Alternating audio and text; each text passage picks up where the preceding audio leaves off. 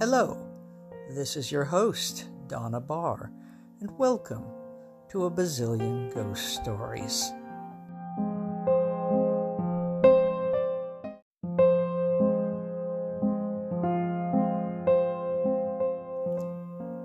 Does anybody really know a bazillion ghost stories? But then again, aren't all stories set in the past ghost stories?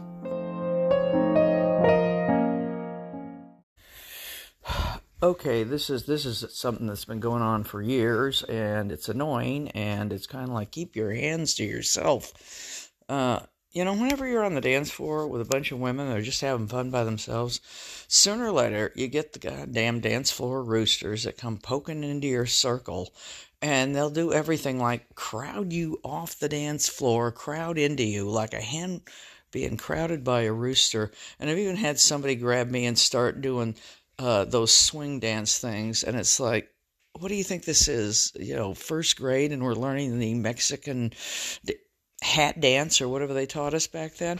Uh, don't don't come in and start dancing with women you don't know. How about some polite introductions off floor before you start this. This this isn't appreciated. It's annoying. We try to go along with it because you know everybody likes to dance. Everybody deserves to dance. But you know there's enough dance floor. Stay in your own corner of it. Dance with your buddies. Don't come over here and bother us. If you want to dance with us, how about you ask before you get on the floor? Before women had to sit in the corners and be wallflowers because men didn't dance them or didn't, excuse me, ask them. And now women just say, hell with it, get on the floor, dance with each other. And we found out it's a lot more fun. Uh, most of us do those uh, you know, arm waving things that, you know, writhing around on the dance floor. And I suppose white people have more rhythm than they used to have. I had a nickname in the army. It was Even Colbert, because that was my last name. Um, because in uh, basic training, when the black girls were teaching each other the latest steps and the latest hand jives, um, I'd try to join in, and they'd give me a, give, give me some lessons. And then uh, whenever whenever a black girl could not do the steps or could not do them as well as they thought they should, they would say, "Hey, even Colbert over here knows how to dance better than you." So I was like the bad example, but that's how I got the nickname Even Colbert. So uh, we're over there dancing by ourselves and having fun and uh, interacting. And if you want to dance with women, don't crowd us. Don't push us off the dance floor. Don't make us get around behind you and leave. Just just ask yourself, are you acting like a rooster with a hen? Because honey, I ain't in your flock.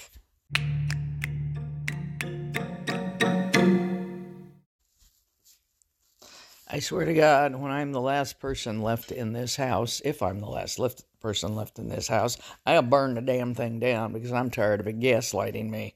I don't know the number of times I've had something in my hand, and the next thing you know, I can't find it. It's any place but where it belongs, and it's buried. The latest example was I took out my electronics bag out of my packing stuff, getting ready for the next event. Took out a few things, put it down by my shoes on the bed. I have this space in the box room bed. It, you know, I think there's a I think there's a bed in there, kind of the guest room line from West Wing. You know, I got a guest room. I think there's a bed in there. So anyway, I put the stuff there and then I cannot find that bag. And I went all over the house trying to find it. And I found all the stuff that had been in the bag, including stuff I had not taken out, scattered all over the bed, got it all together in one place, and finally found the bag up by the head of the bed underneath the suitcase. I didn't put it underneath the suitcase, I hadn't moved the suitcase. This goes on all the damn time. This house is gaslighting me. It drives me nuts. I cannot find anything. It's almost like, you know, when you're traveling and you cannot find anything because you're not used to just the muscle memory of picking things up and knowing where they are. Well, it's like that in this house all the time. Uh, things just, they're in the wrong room, they're buried in things. One of the reasons I gave uh, San Diego State University all my original art that were that were just on flat pieces of paper was that I would go digging through the box of these of these things to find a particular piece of art. I couldn't find it. Now the thing about it was that for months beforehand, looking for other stuff, I kept running into this piece of paper, and it was someplace. And I know it was bad bad filing method, but I um, would then look for it itself and not be able to find it. And then when the need for it was gone, I would be able to find it. I got so sick and tired of this, I just gave them everything and let them catalog it. If you want to see where all this stuff is, it's um, look on donnabarr.com. There is a link to the San Diego State Special Collections, the Donna Barr collection. And so that's one of the reasons I just handed them everything. I was tired of trying to store this stuff and trying to find it. But this goes on all the time. Something drops on the floor, you can't find it. And, you know, months later, if it shows up again, it's in, in a completely different room. And uh, the only thing that seems to help me find this thing uh, is if I start jumping up and down and screaming. It's like I either scare them or else my brain opens up. I don't know what's going on. Roberta Gregory says that she just stops looking or she starts just cursing. One way or the other, the stuff shows up. Um, but uh, there's no such thing as an inanimate object.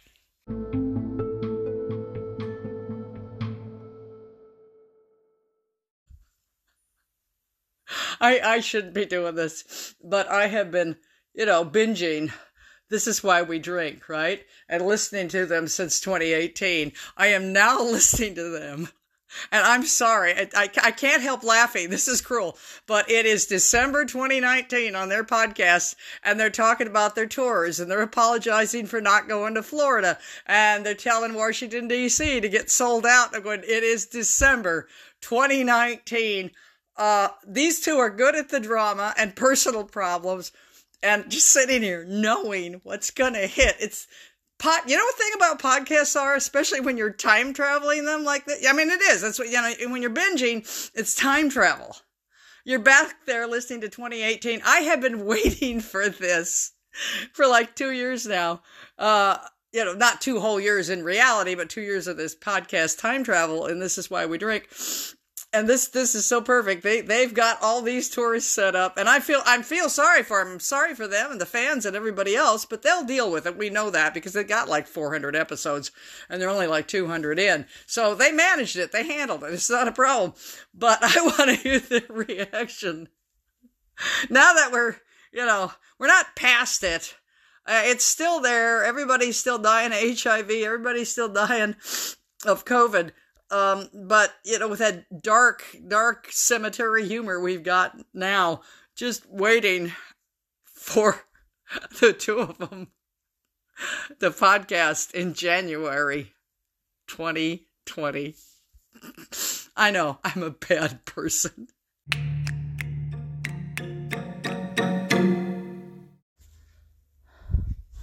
Years ago in Discovery Park in Seattle, I was walking with a mutual friend of mine and Dan's, and uh, we had a great big long walk. I had a good time. I find found many nibblies on the way, like I did as a kid. There's all kinds of food out there. Uh, every place you look, you don't have to be hungry. And uh, we got back, and Dan said, "Well, how was your walk?" And my friend looked at me and kind of went, "She ate the park." Well, right now, and I'm not going to tell you who it is because I'm just going to be insulting. I got a book by a guy who uh, thinks he can introduce his book about survivalism as being some kind of fool in the woods and not get away with the fact that he's just a gym bunny. And he goes out in the woods, and let me tell you something. The uh, I'm I'm not sure what he's up to. None of these survivalist books have a brain in their head. Uh, the, the tough guy one. I remember once reading a whole survivalist book, and there was absolutely you know, in the case of a city emergency, absolutely no addressing the toilet problems. Anyway, they they gonna get cholera, they're gonna get typhoid, and these guys won't know what to do. They don't have a clue. They just shit all over the place. Maybe they'll bury it, put it in the water table. Anyway, I'm reading this thing, and uh, he's always going on about how he's trying to get abs and he wants to be tough. And he doesn't seem to realize that the people out in the woods training him are tough and hard because they do it all the time. The minute you stop exercising, it's going to fade uh, I was at the um, SquatchCon, and of course I ran up and down the street, and it was all over the place and hauling things every which way you want. And I got home, and Dan had been sitting here because it had been raining and storming and snowing. Yeah, it's April in Washington; we get snow. And uh, he'd basically been sitting on his butt because it was miserable out there Hey, he's 74 years old. I don't fucking blame him. We do not need people getting sick. So we went for a beach walk, and I was all up for beach walk. I was, you know, going up and down the beach. I didn't have a bit of trouble. And he was just absolutely could not make it. He had to sit down because the minute you stop exercising, you're not going to get a final core strength. It's going to start to fade, and that's all there is to it. And the only reason you're mountain man there is tough is because he's training you clowns all the time and making you pay for it. So anyway, I'm reading this, this this hotshot survivalist book, and they're talking about going out in the woods without food. Well, first of all, none of that food out there belongs to you. You're a human, okay? You don't belong on most of the planet. You're an alien invasion a bad one. You know, oh, what happens if the aliens invade? Already happened, wiped out New Zealand, wiped out Australia, wiped out every place you can go. A few little animals that can hide or that are fast or that can become nocturnal. Deer are now nocturnal in the eastern United States can get away from these traveling maws. So he goes out there without food, and what does he do? And I know what he's doing here with his sentence. Um, he claims that he killed a collared lizard, and oh, he felt terrible about it, and then promptly used that life to go kill two fish and talked about how crispy and good they were when he had, had cooked them. They had lives to live. They had native lives to live, and they might have been food for another native.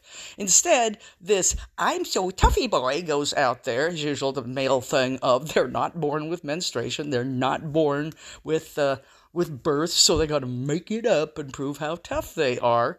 Uh, he goes out there and takes their food because he doesn't know how to dig a root. He doesn't know how to find the leaves. He does, there's food all over the place, and if it's not a berry, he doesn't know what it is.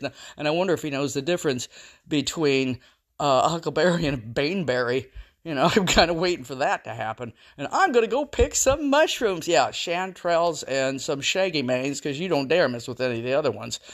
Um, these guys are always, always, always about how ooh, he wants to eat. Of course, you've always got to have some clown in there mentioning things about, oh, when you shoot a mountain goat, it jumps off the side in a death in a death drop. Ooh, ooh, ooh, ooh! Is that just so exciting? Did you really have to take that animal's life? You have supermarkets to go to. You take up most of the plant the planet. And your big long story about how the um, park workers keep the trails so nice and clean, and you're making fun of all the hikers because you, oh, you're special. You go out into the park and you don't use those trails. You go out, you stomp through, and you end up in the mud and every place. You're in the animal's living room. Those trails were put in there to keep you out of their living room, to keep your butt on the walk where you belong, human and stay out of what little space they have left. You have turned this planet into a fucking concentration camp, and that's especially true of the animals that you farm. Oh, and then expect us all to forget about that. Uh, you farm these creatures, and most people are eating the carcasses, the cadavers from concentration camps. And you got all these hormoned up animals and you wonder why your girl's tits are down to their knees and they're having periods at nine while you're stuffing them full of hamburgers. Um, yeah, I, I, will say this about the meaties. They are taking the vegetarian challenge, and I am sick of the meaty argument that, oh, vegans, they're destroying the planet. These farmers do this. No, no, no, no. It's not bad vegans. It's bad farmers. And they're all subsidized. I mean, there's no reason any of them should be paid because they're subsidized all the hell. That's our food. We should walk in there and just take it because it belongs to us. We paid for it. Anyway, just listening to this stuff is just, you know, if you got to go out in the woods, take your damn food with you. Leave the food for the natives. God almighty, you and your fakey routine, and stay on the paths so the animals can have what little is left to them until the next disease finally kills humans off or we finally get to the point where we cannot give birth because we are, well, we're functionally extinct because our babies' heads are too big, and we are the last species left in our genus. And when you're down to that, man, even elephants have got a couple of species left, and they're in a hell of a lot of trouble because of us. So maybe you should have some respect. And instead of talking about how, oh, I went out here and oh my God, this is another thing the guy did. He used he used what he called was it Paiute rock falls to kill mice. And it's like, no, that's not how you catch mice. They're tiny. And if you don't know how to cook a rat, I mean, the people who did the cookbook for the Patrick O'Brian book, the women did. They knew how to cook a rat, and they said it was too delicious, so they didn't want to do it anymore. And we all know that the midshipmen on the on the ships cooked rats. You know, they were available. They were non native, that's for sure, because they are originally from the Polynesian area, which is why, and I'll tell you this right now when you get rats, if they find a package of rice, they'll suck it dry. They'll suck two of them dry because they're, that is their ancestral food. But anyway, um, you know, just remember this the minute you stop exercising, the minute you start to go, and you and the and the guy also in the book talked about a woman who would study the northern African tribe, and the guys would you know work for a few few hours a day and then sit around on their butts while the women dug all day. That's because the men are lazy. They're like lions, and all these arguments about in another book that I read about how the brain was formed by hunting. Lions have very small brains, okay, and it's the lionesses who do the hunting, and you are not a lion. And remember this you're not going after protein when you're going after meat or eggs or cheese or milk or any of that. That's concentrated fat. And you know you don't need a lot of that. What you need is the vegetation because you need the minerals and you need the fiber and you need the amino acids that the plants actually make so I'll tell you what, while we're at it, why don't you, as a meaty, if you are a meaty, go make, uh, go find that recipe for the. Get this, this is hilarious. I cannot believe this works. The potato and carrot nacho cheese, and make yourself some nachos with that cheese. And I still, I'm, I'm, I'm an attempted vegan. I do the best I can with what little there is out there because meat's a religion, and if you're vegan, it's like being atheist. Uh, anyway, to try that out because you will be amazed. And a lot of meaties now are just taking the challenge. But if you go out in the woods, take your own damn food, take your poop out with you, and for God's sake, stay on the trails and stay out of the natives' living rooms. Okay, I'm listening to, and that's why we drink. And uh, there's something that goes on constantly with human males. It's all the time, and that's that they will rape a female if they can. Uh, if she won't cooperate, they'll kill her. Now, there's a bunch of other animals do this too. Dolphins do it. I don't know if the dolphins actually kill females, but they do rape them. They gang rape them. Otters rape and kill, and mallard ducks rape and kill. Uh, now, we've now had scientists agree that birds are not, quote, bird brained in the same way we used to think they're bird brained because their neurons are very tightly packed, and they are calling birds feathered apes. So, is there something about intelligence that causes rape and murder? Is it that same idea that if I can't have her, nobody else will? At least I'll get the fucker? Okay, this is just what I'm wondering.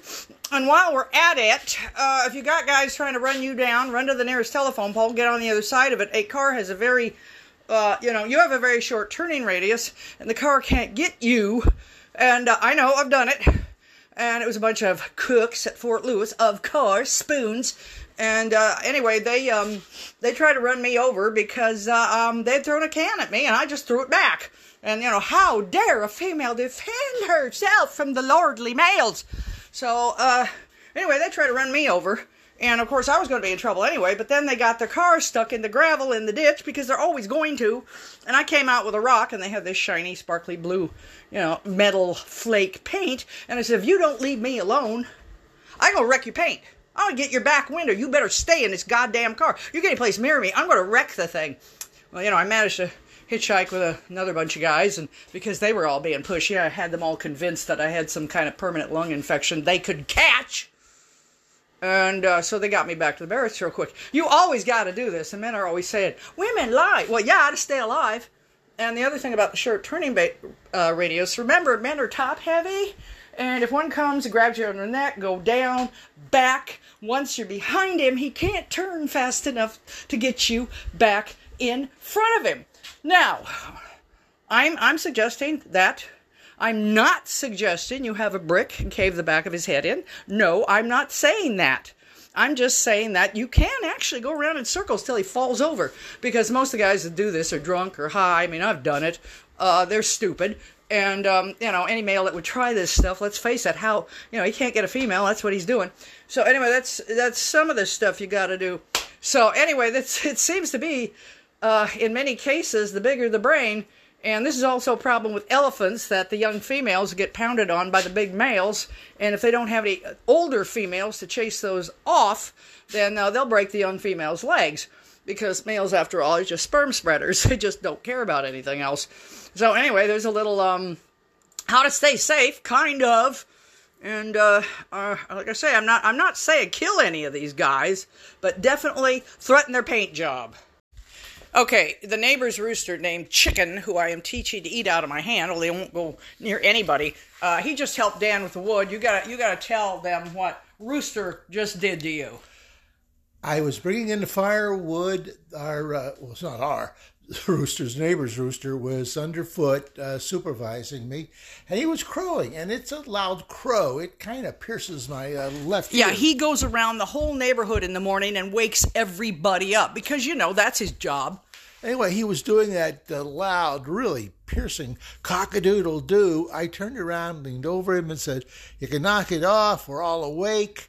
And he stopped, turned his head, looked at me, and then opened his beak, and out of it came uh, Dinosaur sound? almost a dinosaur sound, like almost a, a roar. It was a kind of a growl, that growl, giving me that sideways look. Well, of course, he has to. His uh, eyes are set that way. Uh, I stepped back and I was thinking, what is this? Uh, Jurassic uh, rooster? Well, actually, all sounds made by birds are dinosaur sounds. And we really don't mess with Chicken because he's got like inch long spurs. They are razor sharp. And if you've ever seen the movie Cry Macho, you know you do not screw around with roosters.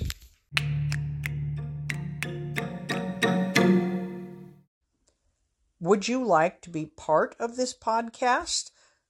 You can go to anchor.fm slash Donna dash Barr and you can leave me a voice message with your story that can become part of this podcast.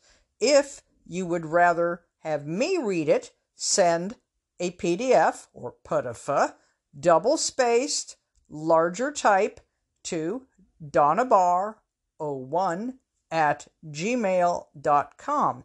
You can also become a patron at patreon.com slash Donna Barr. And finally, if you would like to know anything about what I've done in my life that has to do with my work, conventions, etc., go to donnabarr.com. Hope to see you there. I will also put all this information in the program notes.